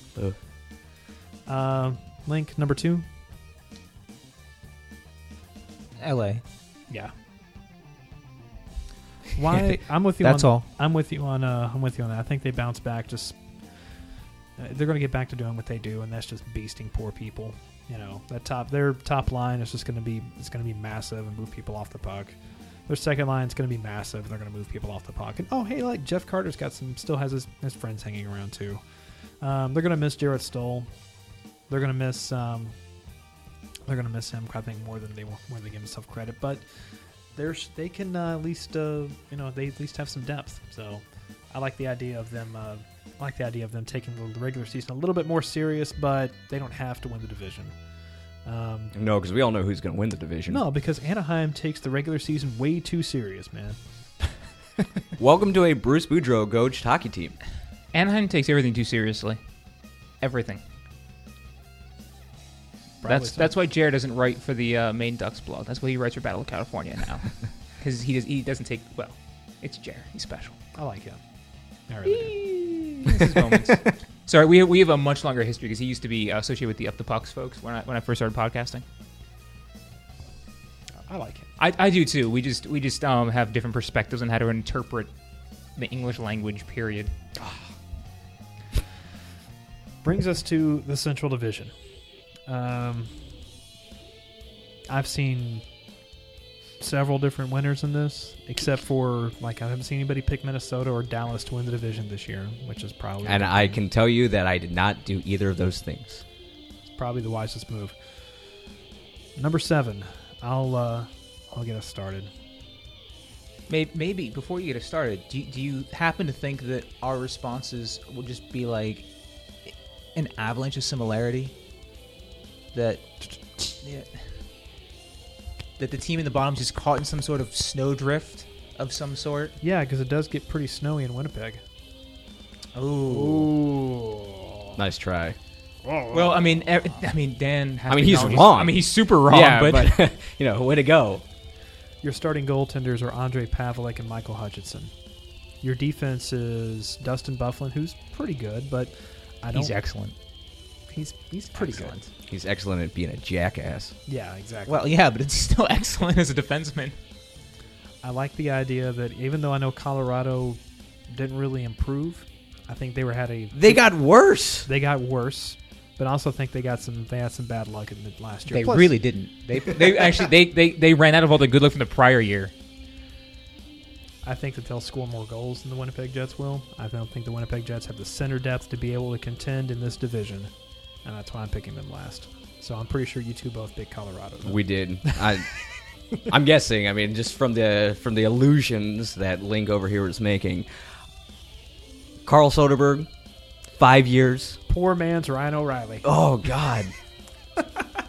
Francois Beauchemin. Hey, dude, I got the greatest hits of the Rolling Stones. Really? Are you sure? No, no, no sorry, it's Aerosmith. So they got Erik Johnson as their number one, and then what? Beauchemin's right there, number two, number three, something along those lines. Brandon Gormley is going to be in their second pairing. Shame defenseman with- spiral. with, with uh, Tyson Barrie. Yeah.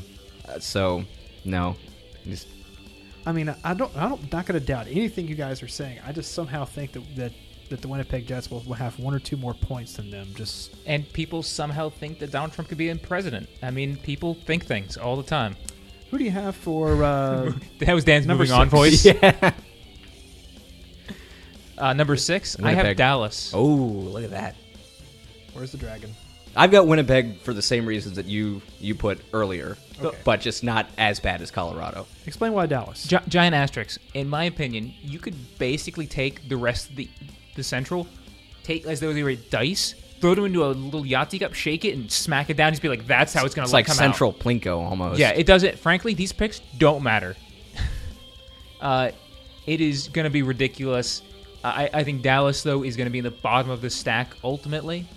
I just, you know, they're going to have issues in goaltending. Not that they have two bad goaltenders, but I think the degree of rotation you're going to see is going to end up hurting them because they won't have a starter, even though they have two guys who I think are capable of being starters. Uh, and I just, I'm still not quite sold in their defense. I think they're going to score a ton of goals, but I've got, it, they're sort of like Pittsburgh, but I have bigger questions around uh, the goaltending. See, I think their goaltending. I mean, it can't be worse than last year. It just it just can't.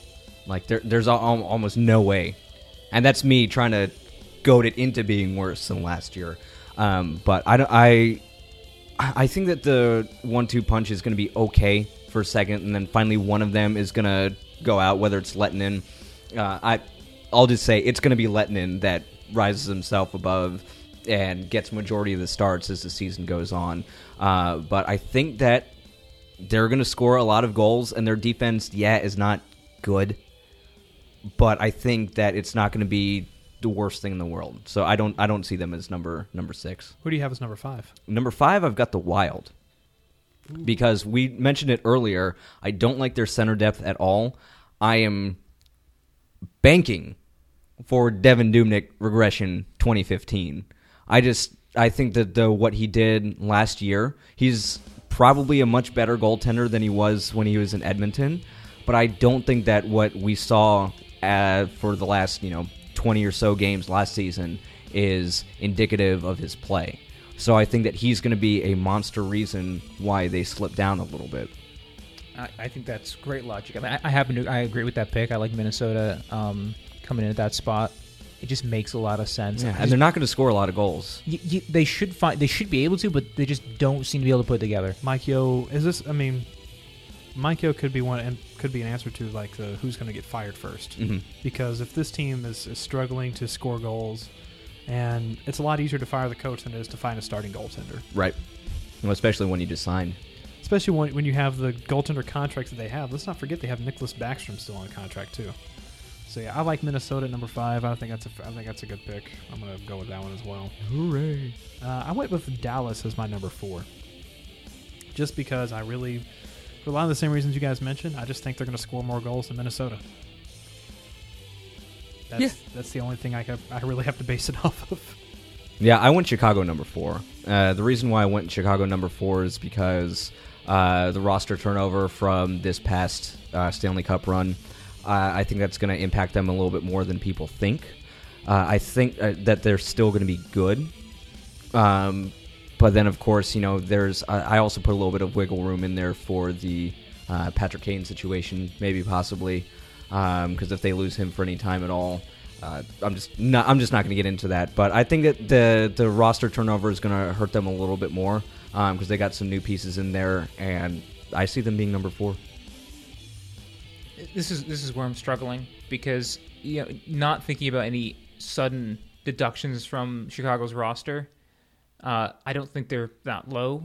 I, I would honestly put Nashville at number four. And I, you guys are probably terrified that I haven't said Winnipeg yet in this in this segment. A little bit. I didn't even notice. I thought you said that they were uh, lower than that.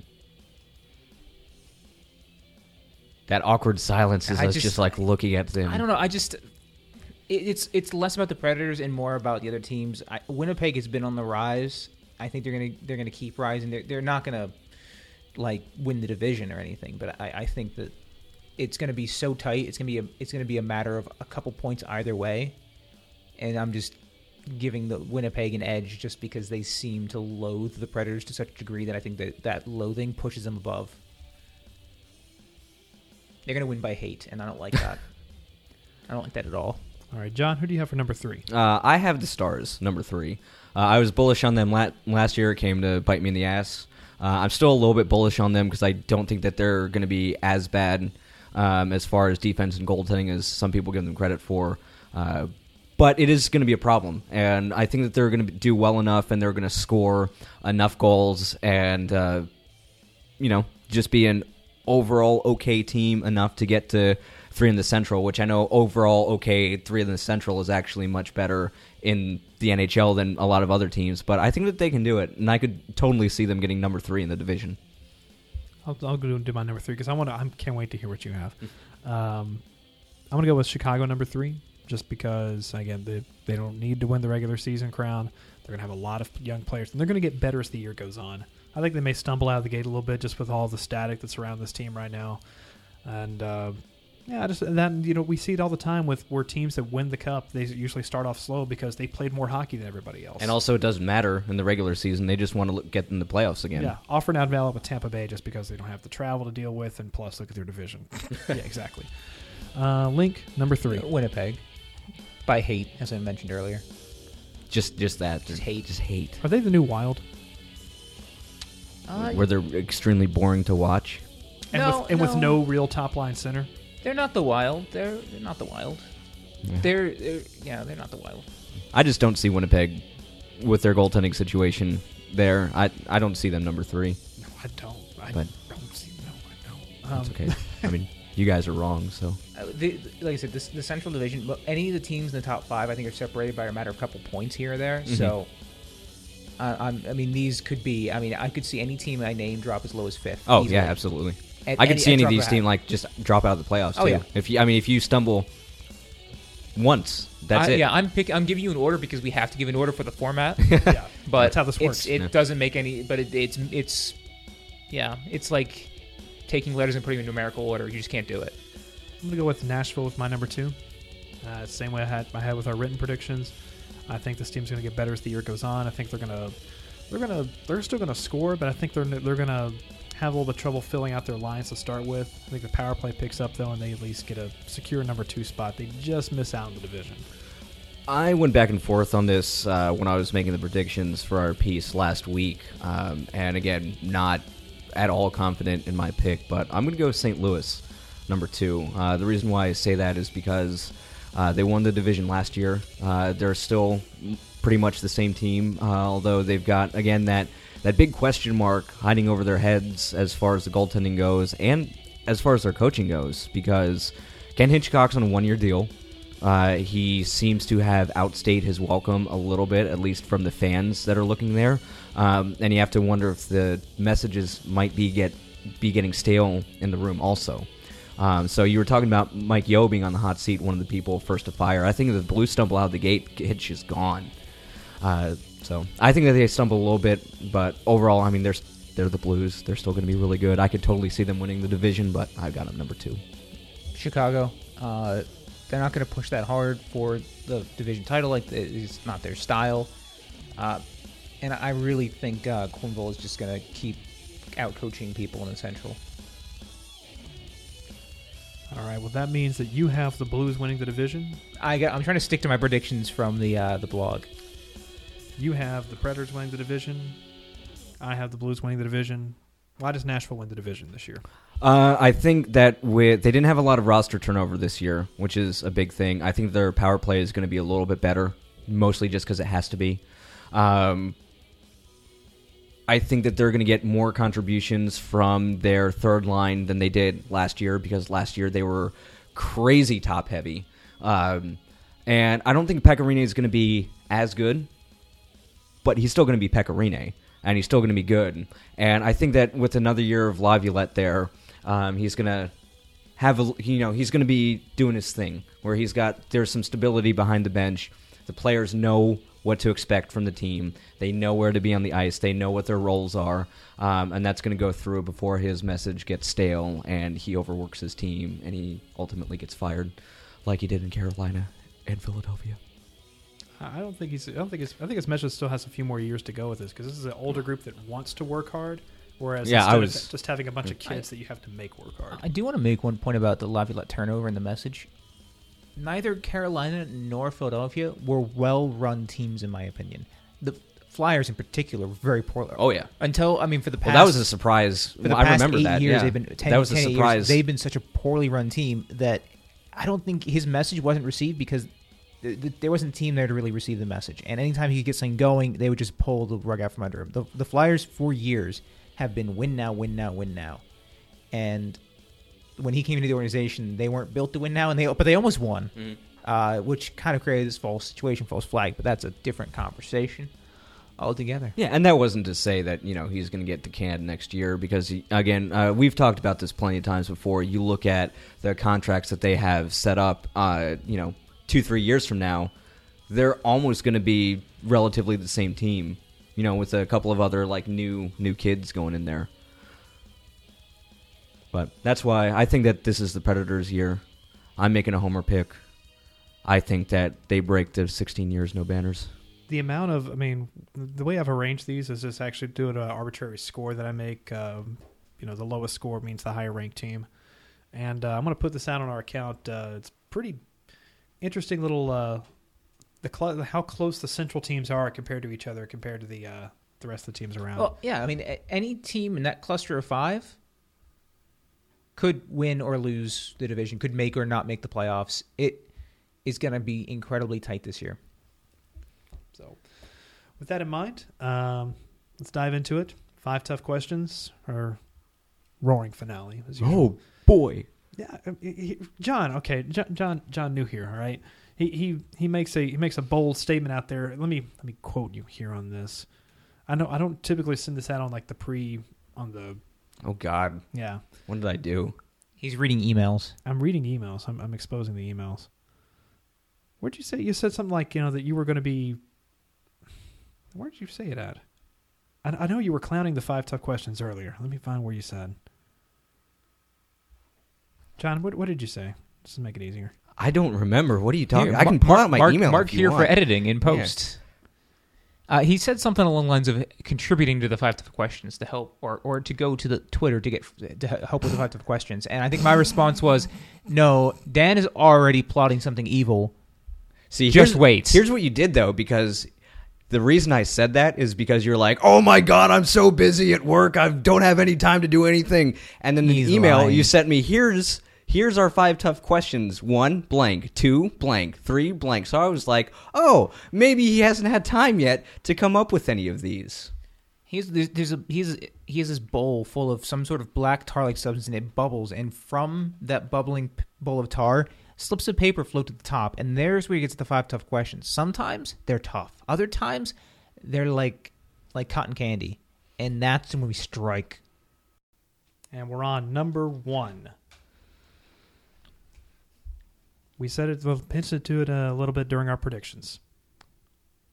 In honor of today being the first day where an NFL coach was fired, an EPL coach was fired, Joe Philbin of the Dolphins, Brendan Rodgers of Liverpool. Yeah, you you got your little Dolphins T-shirt on right now. I'm not a Dolphins fan. Well, it's got the Dolphins colors on it. It does. I never realized. No, it's Yeah. more. of a- Sorry, it wasn't more an actual red. Dolphins That's T-shirt. more of a but- red. yeah. That's more of a red. Uh, looks orange from over here. Who is It going does. to? Who is most likely to be the first NHL coach fired this year? Give me a second to run through all of them. My little Rolodex. Popular candidates include, and not limited to, Mike Yeo, Ken Hitchcock, uh, whoever's coaching the Flyers, Berube, Hakstol. Hakstol. Oh, Yeah, Hakstol. he's oh, brand they're new. following. They're Yeah, not- he's brand new. him. I say Hakstol. It's like Hakstol. It's cards. It's a knee jerk reaction. Flyers fire coach. well, Michel Therrien could be in that list too. I mean, he should have been fired, but there's only so many French Canadian coaches out there. You have to be really careful who you fire. Guy Boucher. Bond villain. He is a Bond villain. He had a huge scar, just like right across. Uh, uh, who's coaching Pittsburgh right now? They seem like a prime candidate. Is it still? Um, Mike Johnston.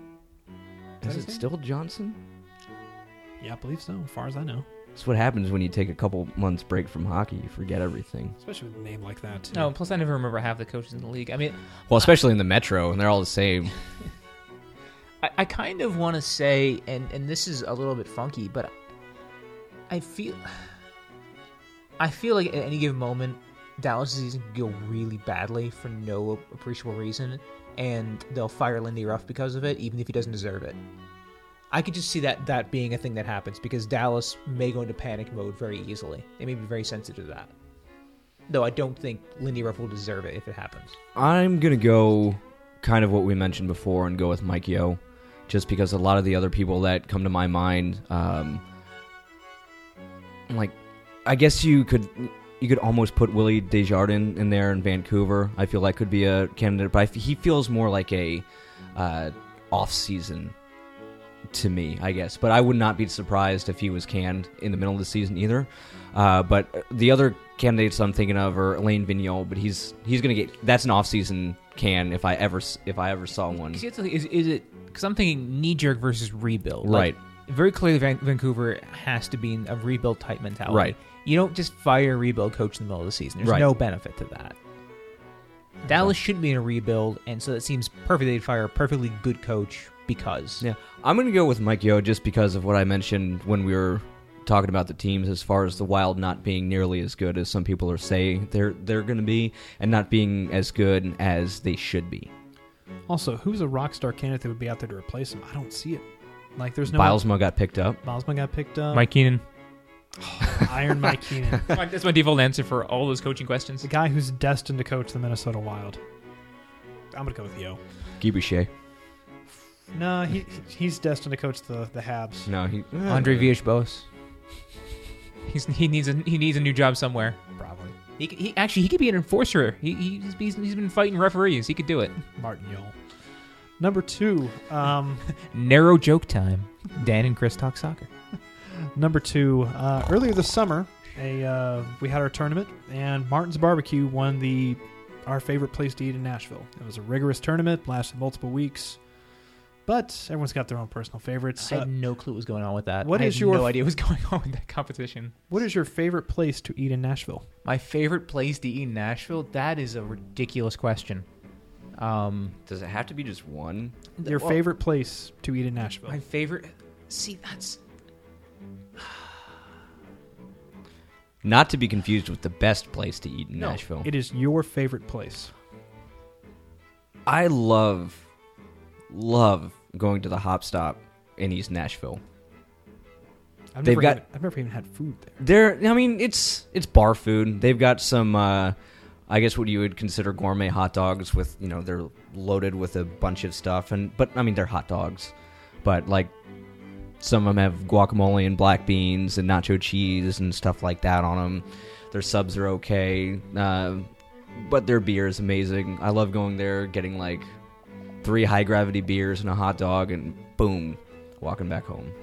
Yeah, uh, so this is a really, really difficult question for me. Um, because I'm gonna the place I'm name. It's probably just my favorite place to go and just hang out with a couple friends of mine. And we do we used to do it regularly. Unfortunately, a couple of them moved away now. Um, and that's Wild Cow in East Nashville, the vegan restaurant. It's very good. Um, I re- it's it's good food. It's not. It's obviously not my favorite food. It's not my even my favorite restaurant. But I really like. I just like going The there atmosphere, yeah. um, and just you can hang out and ha- and have some good food, and they've got some decent, unusual, like unfiltered ginger ale, which is super super good. Yeah, and again, it's because see, like I have. I w- I wouldn't even rate this as like one of the top restaurants in Nashville, even like top twenty or something like that. But uh, same idea with the atmosphere as ten sixteen because I don't. great great for watching sports. Yeah. 10, 16 great. And they got a watching good. They got good beers. Uh, I, my roommate uh, used to be roommates with the head chef there. Uh, I, their food's good. Actually, I've had the, the only Their thing I've eaten there is the fried pickles. Um, it's the only thing I've eaten there. oh, well, I mean, you really can't go wrong. Their food, it, it- it's not going to blow you out of the water. Firefly. If you haven't been to the Firefly Grill, that's actually another one of my favorite spots. Um, it's kind of outside the core kind of foodie circuit, but they do a nice job, really low key. But the the food is is executed really well, uh, and they do some fun things. Um, I mean, I've eaten it actually a couple times, and that's you can't compare that to anything in the city. Um, it's unbelievable. Because I mean, there's like 14 answers to this. If I want Yeah, pizza, exactly. If I want pizza, Desano's is where I'm going hands down. There's no better pizza in the city outside of Desano's. Anyone who tells you otherwise doesn't really know what they're They talking were the about. only eater, they were the only place to make the Eater 18. It Was the only pizza place to make the Eater 18. Um, See, most of the time I just eat beer, so I just go to places with a very good beer yeah, liquid selection. calories are easier to eat. Yeah. Yeah, there's so Um, many great places in Nashville. It's- My it's- place, uh, if I'm gonna just go favorite places to go, this is probably just easy to get to, and I know it, I know it's gonna be awesome every time I go. Is ML Rose. The ML Rose. I've actually never been to ML Rose. the ML Rose in good. West Nashville is made out of an old like garage, so it has like a muffler chandelier. I know this is like apex Dan Bradley right here. When we should go, I've got a chip for a free beer. I have like three of those things. I never freaking bring them. All right, number three. We've done our we've done our list here. Talk about food more. Number three. God, out I'm of so all of the picks that you made, which one is most likely to disappoint you? Oh boy. You, Dan, you disappoint me. I'm not going to say the Capitals because that's a given. I mean, you're basing it off of your own pick, so I mean, of course, if the Nashville Predators, you know, finish fourth, it'd be disappointing to us. But dis- yeah, we're going big. as far as disappointing you, as far as you picked them to win the division, or you picked them to be number two or number three, they didn't make it. They let you down. I've got two that I think could be massively disappointing, but number one probably would be the Sharks. Number two in the Pacific, I could absolutely. We talked about this in length earlier, but I could absolutely see them just falling flat on their asses, not making it out of the gate, start selling people off. My dream is for that to happen, so that newly minted captain Joe Pavelski could be the one C that Nashville needs. I love him so I do. much. I love him so much. Uh, I, I- think I've kind of got two as well. Um, one, I, I Montreal being as high as I have them ranked, um, I think that could be problematic, and, and they are very at risk of dropping. And then I think I really undervalue the Islanders and their play. I do. I think I undervalue the Islanders. See, I think I overvalue the Islanders. I again have them for number one in the Metro, and considering where they're starting with uh, Thomas Hickey out and Jaroslav Halak out, and I could totally see them slipping to as much as a wild card in that Metro. So I would say the Sharks number two in the Pacific and Islanders number one in the Metro are going to be my most disappointing predictions. St. Louis worries me a little bit, just because They don't worry me. They're cursed. I'm not superstitious, but I do know they're cursed. yeah. I, I I do think that uh, missing Oshie is going to be missing Oshie is a big deal for them because Troy Brouwer isn't near isn't as diverse as as Oshie is, and Sounds like the start of a Wes Anderson movie, Missing Oshie. pretty much. I mean, even though their goaltenders are do sound like a like a bro country tour. Jake Allen, Brian Elliott That's not a bro country duo. should be. Sounds like it Yeah, actually. that, is. that's what he said. Catch I know, I know. but I'm trying to- with special guest Brian Elliott. Number four this year, the Pittsburgh Penguins are going to have Sidney Crosby, Phil Kessel, and Chris Kunitz on one line, with Malkin, David Perron, and Patric Hornqvist likely on their second line. Does this team score more goals than any team since the lockout, or at least come close? I think Dallas is going to give them a run for their money. But yeah, well, how many goals did they score since the lockout? Because I don't think that that's going to happen because scoring overall has gone down. Do we have a figure on how many team? You wrote this question Yes, I did. and didn't provide the figure I don't. for them. Okay. No, no, um, I kind of served a softball hot take. And Yeah, if you guys are gonna yeah, sorry, release the dragon or not. No, I I need to get better. I'm not a very good hot take smith right now. I'm a, I wouldn't even say that I'm a hot takes apprentice. Uh, no, I don't think so. I mean, scoring overall has gone down in the NHL, and I just, I mean, you look at Crosby had what like 88 points last year, 84 points, and led, or I'm sorry, uh, Benn, and led the league in that. So I don't think that they're going to score nearly as many goals as what happened out of the lockout. Yeah, I've already forgotten the question, but John's right. I, I'm wondering if like the really if the truly great players in the league are paying more attention to playing defense than in years past. I think I, I think you have an issue with goaltenders getting bigger, um, defensemen playing a more proactive style of hockey, which is making it more difficult ultimately. I think on the forwards because the defensemen are actually trying to play the puck and make plays with the puck and not just flop around the ice and shove people and poke sticks at things. They're trying to make stuff happen, and I think that makes a bigger impact uh, than anyone's really noted so far. But And you also have less, you know, grinders and goons out there, so you are really playing against four skilled hockey players Yeah. out there that makes it the ice a lot tougher to get. I- it's somewhat ironic that the increasing skill level due to the fighters and grinders leaving is making it more difficult to score points, and that's kind of cool because it makes the action theoretically more exciting, hmm more like soccer almost. Final question. I'm just gonna get a reaction to John now. Final question. so we're all in agreement that Nashville, if they're Nashville's going to win the cup this year, they need to upgrade their top line center, shift Ribeiro down to the number two position, and then And out of town and into the ocean and underneath to the off court season. But yeah. Um, anytime really. So, my question is this, and I, I, I had a very lengthy explanation with it. I'm just going to give it to you straight. Who is the worst center that's going to be available this year?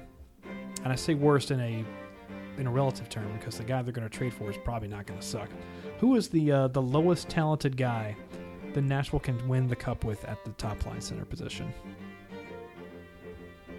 Uh, the, the, I'll be honest. Um, with the way hockey works, Ribeiro or Fisher, they could win the cup with those guys. It's it. They, they absolutely could.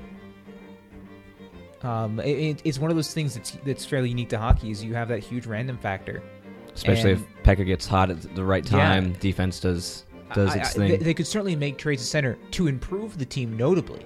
I mean, you get a number one center, drastic, drastic, instant improvement. But they could win the cup with those guys. I mean, we saw Carolina win a cup, and they had, their team was terrible.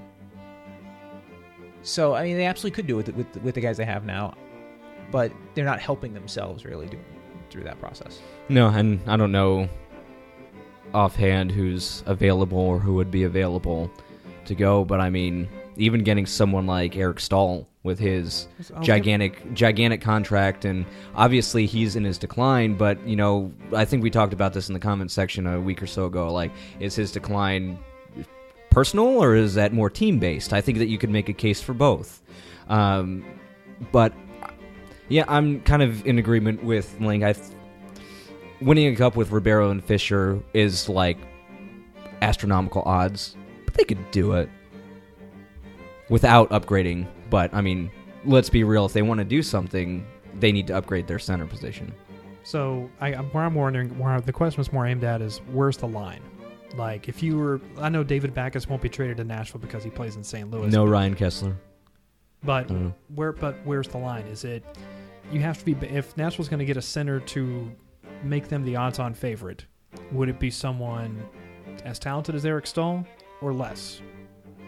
Would it be Kopitar or less? Because Kopitar's not getting traded. We got LA freaking nearly winning the division this year. They're not trading Kopitar. Uh, Tampa's not sta- not trading Stamkos. That's not happening. My ultimate feeling is that any team who is not making the playoffs who's going to be looking to trade, unless they have an aging full aging center, there's not a move to be made. So you're looking at a very small collection of guys. You're looking at Staal. You're looking at maybe Thornton on the outside chance, something like that. There's not a lot of great choices. Yeah, but you're not looking at Giroux. Like even though Philly is going Oh, to be yeah, on the no, no, outside, no, he's Giroux's- no, no, not Drew. mm-mm. Um, because anyone who's got a center who's below the age of 32 is probably not going to be available. Mm-hmm. And those are all the guys who are going to be in the. A lot of these teams in the bottom are working their way up, or they're full of young talent. and They're playing a lot of young guys at center, and they're not guys. They're guys that are trying to build a team around. I'm not sold on Nazem Kadri being a huge upgrade. Well, I also think Kadri's going to be available. Um, I mean, Babcock just today said that he was dreading. Oh, I'm, I'm going to embellish a bit, but he was he was kind of he was nervous going in to, to, to for Kadri, um, because he just he had heard all these stories, all these things about him, and then he met the kid, and he's like, he's actually a, he's actually a good kid. I, I think I was wrong about him. I think I expect big things out of him. You don't say that if you if you anticipate trading him. I, I think he's going to be a part of the rebuild process. Well, I mean, not at the same time. The coach doesn't make the roster decisions as far as like who comes in and who comes You see out. the Shanahan getting on the on the Yeah, ice and I coaching today. I mean, his- in his Babcock was probably like just in the corner grinding his teeth. Yeah, and I mean, ultimately, uh, if you know Shanahan thinks that shipping Kadri out for something is going to benefit his team, he's going to be there. But I'm in the same way. Like, it, it was there was a uh, article recently talking about how Bozak might be available. ah, ah, Nozak no. to Bozak. Nozak to Bozak. You need- 2016. we're talking about someone going to upgrade at center, right? yeah, exactly. What about like a David Krejci? It doesn't. I mean, You know, Sargent actually He may- goes in and out. Uh, as- he's he's all aboard the David Krejci. He wrote about that team. last year, and Mhm. I think people clowned him a little bit for it. But looking at Boston's roster, they should have made that move. oh, probably. Yeah, they probably should have moved, tried to move him. They should have moved Chara too, but that's a whole other Uh, story. you can't move Chara; he's too big. Nothing goes over my Did it- head. I will catch it. I'm trying to lower our standard thing of the show. Yeah. Fine, we do. Womp, womp, womp, womp. Perfect. All right. Well, that closes the book on this one. Uh, oh, bonus question, uh, just real quick. You can just give me yes or no answers. Um, so, four main centers. They're all going to be unrestricted free agents at the end of the year. Stamkos, Kopitar, Staal, Backes. What are the odds that all four guys finish the years with their teams? That's yes. no, what? I'm confused. You said yes or no question. It's a What'd yes you or no ask? question. Ask it again, Okay. Well, uh, it was- because that was not a yes or no question. What do all guys? Do all four guys finish the year with their teams? No. No. What are the odds that uh, they do? See, Um, Stamkos 100%, Kopitar 100%, uh, Backes 80%. Five uh, yeah, percent, eighty. and, you know. and then Stalled say like 40%. I'm going to go a little bit higher and say sixty percent, just because his contract's tough. I'm going to go lower and say like 25 percent because I think you'll find somebody to take it. I think so too. That poor team. I feel sorry for him. Uh, it's only for a few months. so it's going to be sorry for the Nashville Predators at the They'll 2016 trade deadline. They'll live with it. I love Calle Jarnkrok and all, but you know I'll live with that too. All right. Anything else before we close the book on this one?